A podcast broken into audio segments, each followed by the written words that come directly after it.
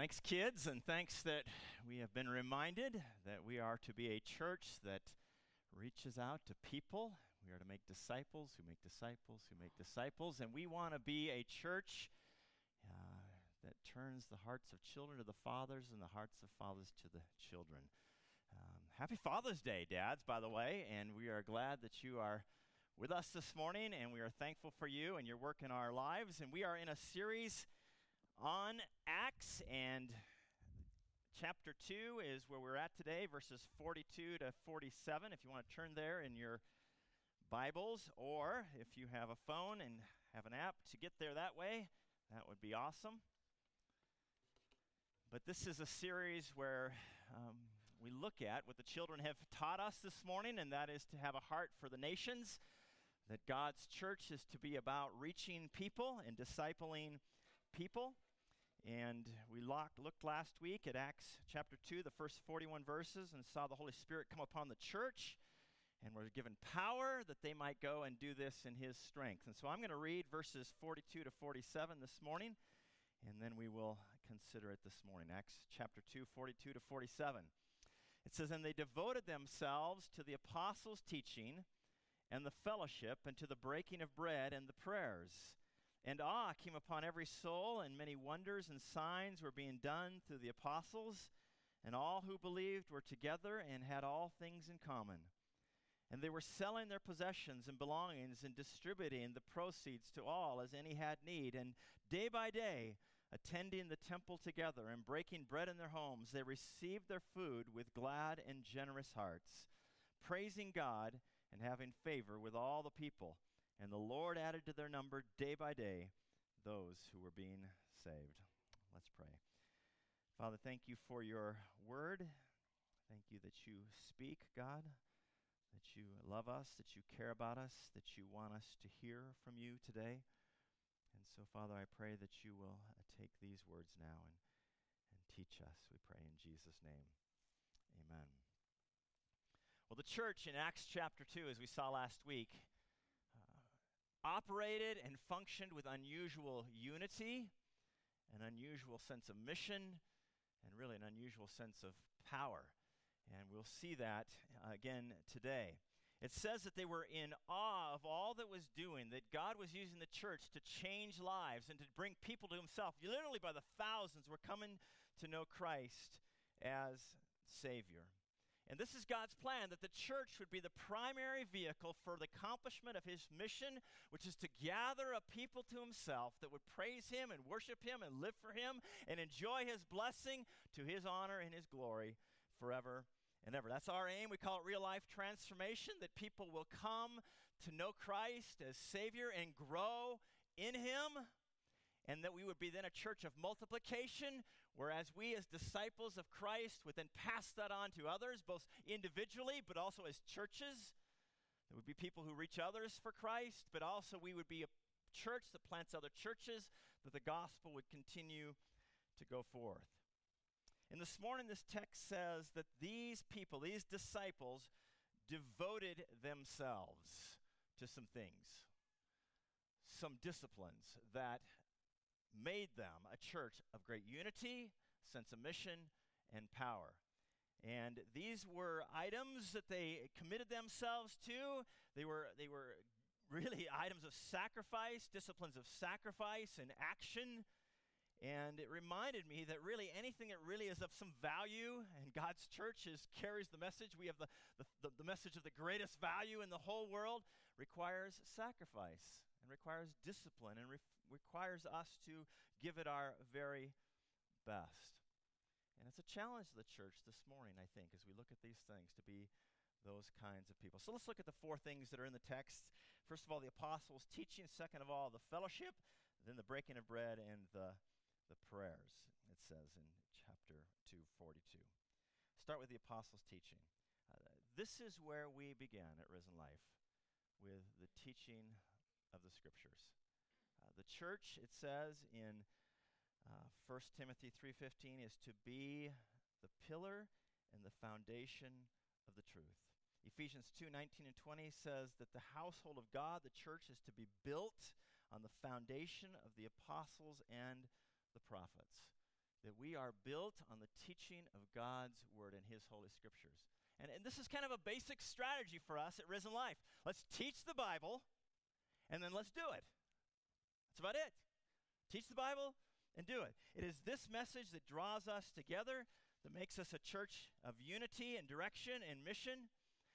It is a God who reveals himself in Scripture, and he tells us how we can get right with him through the gospel and that this message changes our lives, and then how to walk with Him in blessing through obedience of His Word. I know that I would speak in my own life that it is what keeps my marriage together, as we have a common playbook that we function by as a couple. It's what keeps our finances together, that we agree on how we're going to handle money according to God's Word, that it keeps our relationships together, that we are going to be people of grace and forgiveness. These are the things God's Word instructing us that guides us and leads us into the blessings of God. In this word, it says in, in Hebrews chapter 4, verse 12, it says, For the word of God is living and active, sharper than any two edged sword, piercing to the division of soul and spirit, of joints and of marrow, and discerning the thoughts and intentions of the heart.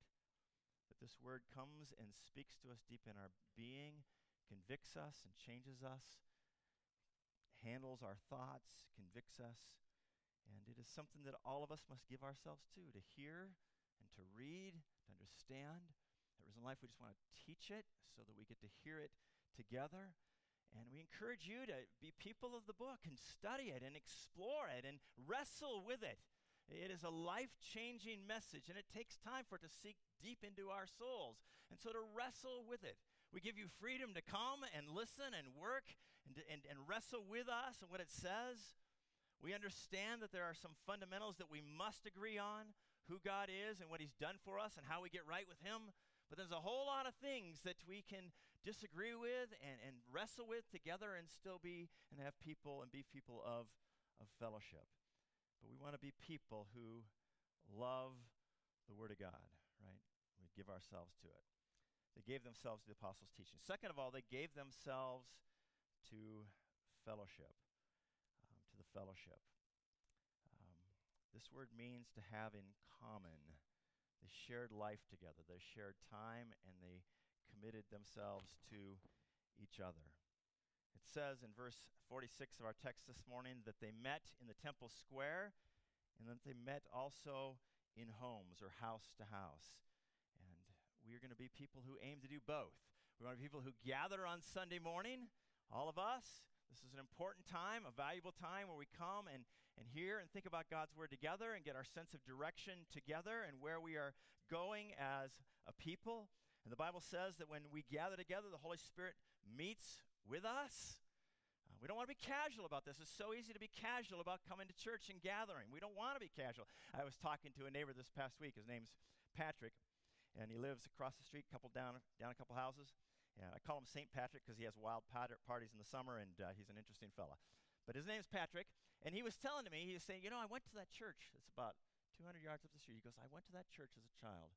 He goes, and, I, I've moved into a home that's about 200 yards from the church so that I don't have to go there. This counts. If I'm within 200 yards, it counts me as being in church on Sunday. And so I'm just here, close to the church, so I don't have to go, right? We don't want to be those kind of people, right? We want to be people who come and be a part of what's going on uh, at Risen Life on a weekly basis. We want to come and we want to serve. Come with a heart to serve. Um, be a blessing. We often say, come and worship one service and then serve on another.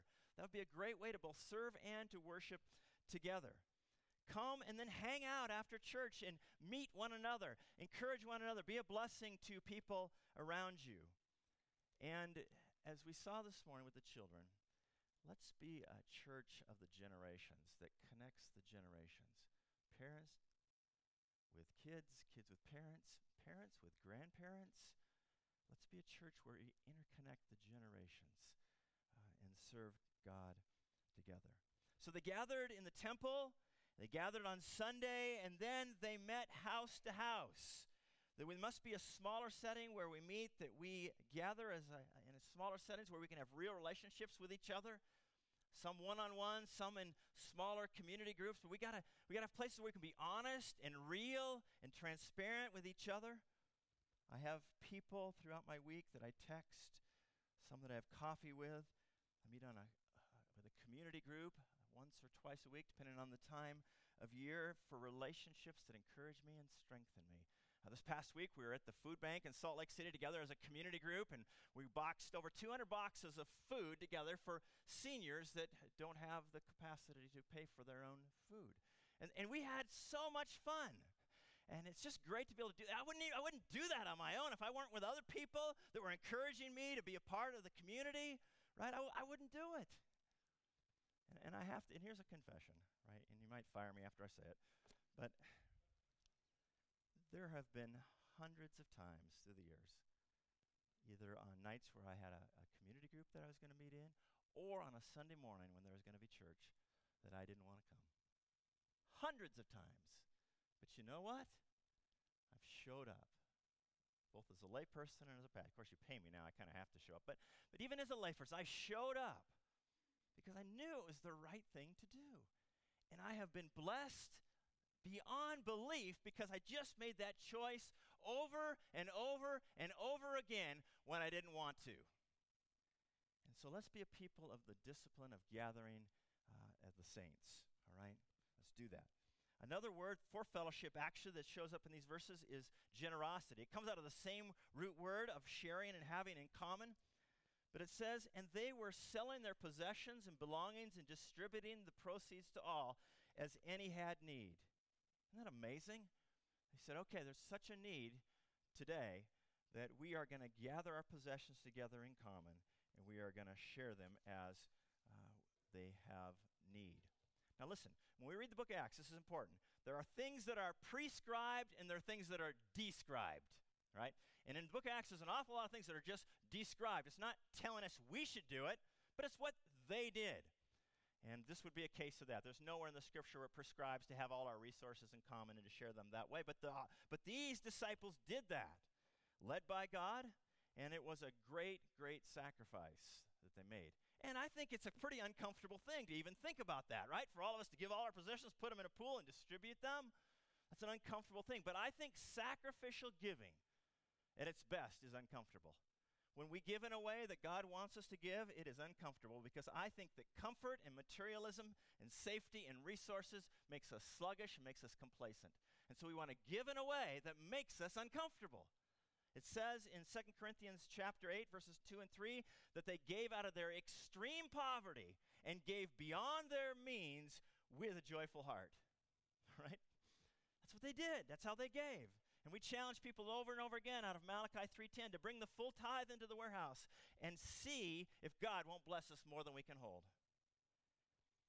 I Had a call from my children here about 2 weeks ago and they called me and they said, "Dad, tell us how you have handled your finances over the years. We want to know your principles that you have followed in your life. We've been encouraged by you. How did you do it? And so I share with them lots of things, and we ask a lot of questions and bounced a lot of things back and forth. But at the end of the conversation, they said to me, Is there one overarching principle that you would say has put you in the path of blessing with God? And I said, Be generous and give the first and the best to God beyond even what makes sense to you.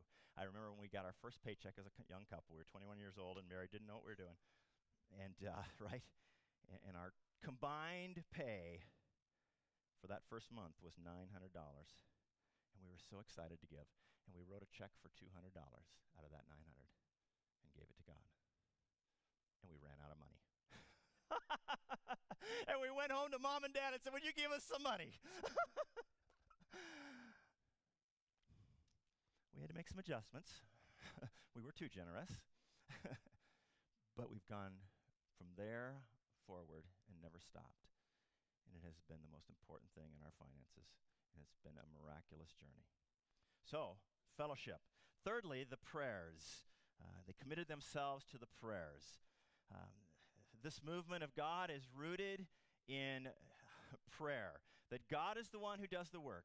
That God is the one who saves people. That God is the one that disciples people. That if, if God doesn't do it, nothing happens. Apart from me, you can do nothing, Jesus said in John 15, 4. There's nothing more encouraging to me than when you say to me, and many of you do, I am praying for you, is a movement of prayer. Everything we see God do is rooted in prayer. We must cover our days in prayer, and it is not difficult, and yet it's very often uh, avoids our mind. When we're driving, pray. When you come to the counter at Walmart, pray for that person that's checking you out. When you're walking, pray. When you're changing a diaper, pray for the child. When you're cooking dinner, pray for your family. When you're going into a meeting, pray for the people that are going to be in that room. Just be a person of prayer. God works through prayer. Let's be a people of prayer. And there's so many opportunities. Please take advantage of them. Have somebody that's just a prayer partner that you just share your concerns with, that they pray back and forth for you. Come to Wednesday night. Now, the summer, we're taking the summer off, but starting again in the fall, there's a Wednesday night prayer meeting here at the church. Come and, and pray. And this is my one Father's Day thing. Dads, pray for your kids pray da- I pray daily for my kids. Pray for your kids. The best thing I think my father ever did for me, and I saw him do it just about every morning, is he was leaning over the stove. He turned on the stove to stay warm in Seattle area, right? He turned on the stove and warm up in the kitchen area. It was early in the morning, and he would lean over there, over the stove, and he would just pray for us. And he prayed two rebellious sons into the pastorate pray for your kids, dads. And finally, uh, the breaking of the bread. Uh, they committed themselves to the breaking of the bread.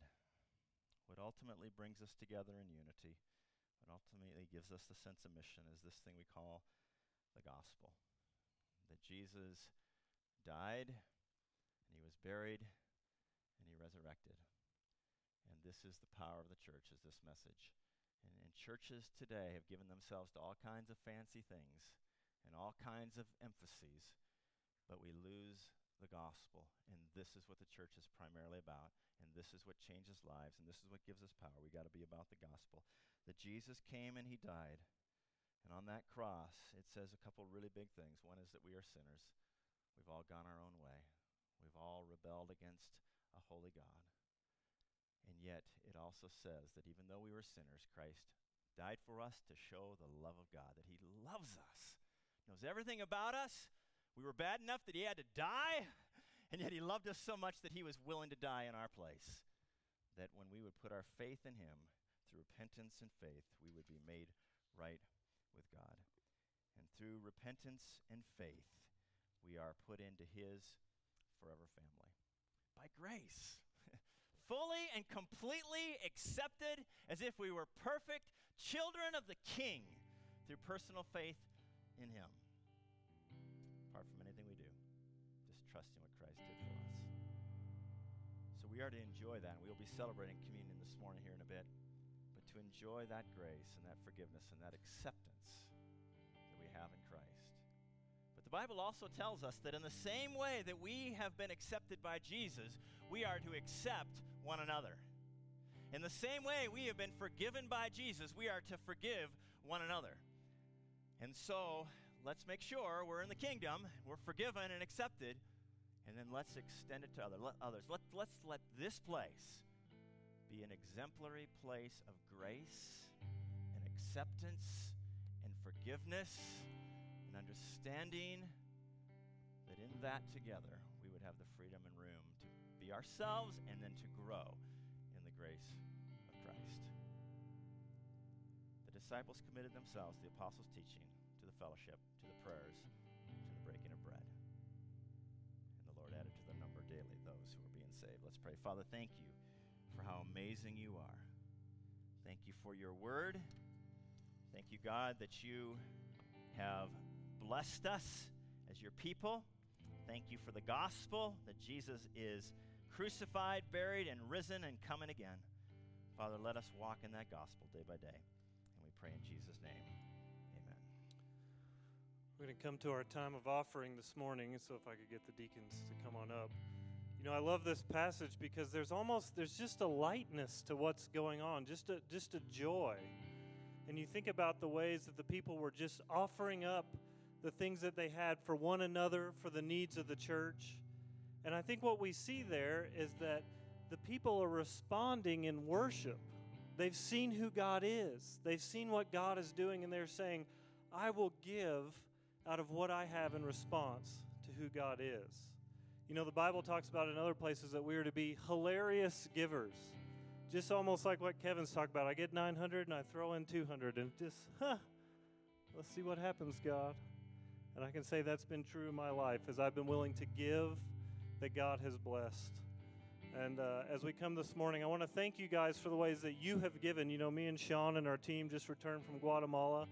And it's because of the giving that you have done that we were able to go. Now, we're going to hear more about that in a couple weeks, but I just want to say thank you. So, as we come this morning, let's be like those in the New Testament that are willing to give, where we see need, where we hear God calling us to give, and we respond in worship. And so, let's pray for our offering. Father, thank you for this morning. Thank you for who you are and what you have done for us in your Son, God. Thank you for the millions of ways that you provide for us every day.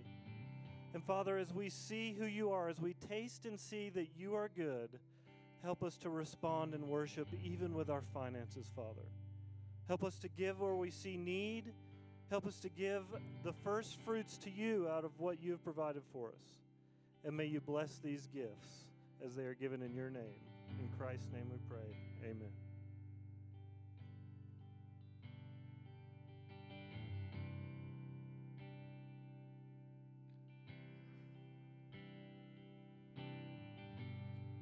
There's nothing worth more that'll ever come close. Nothing can compare. You're our living hope. Your presence, Lord.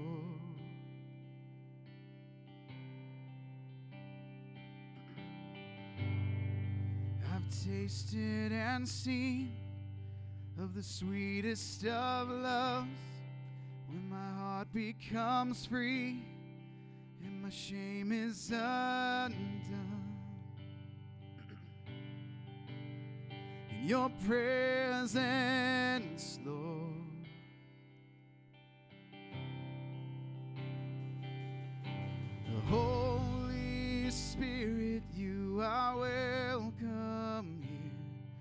Come flood this place and fill the atmosphere. Your glory, God, is what our hearts long for. To be overcome by your presence, Lord.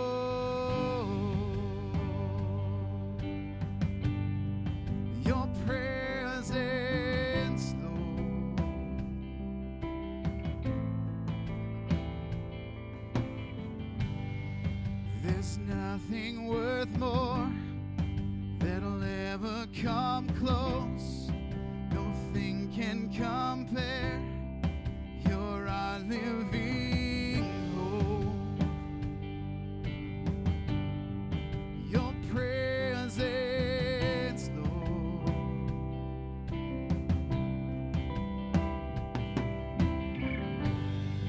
And I've tasted and seen the sweetest of loves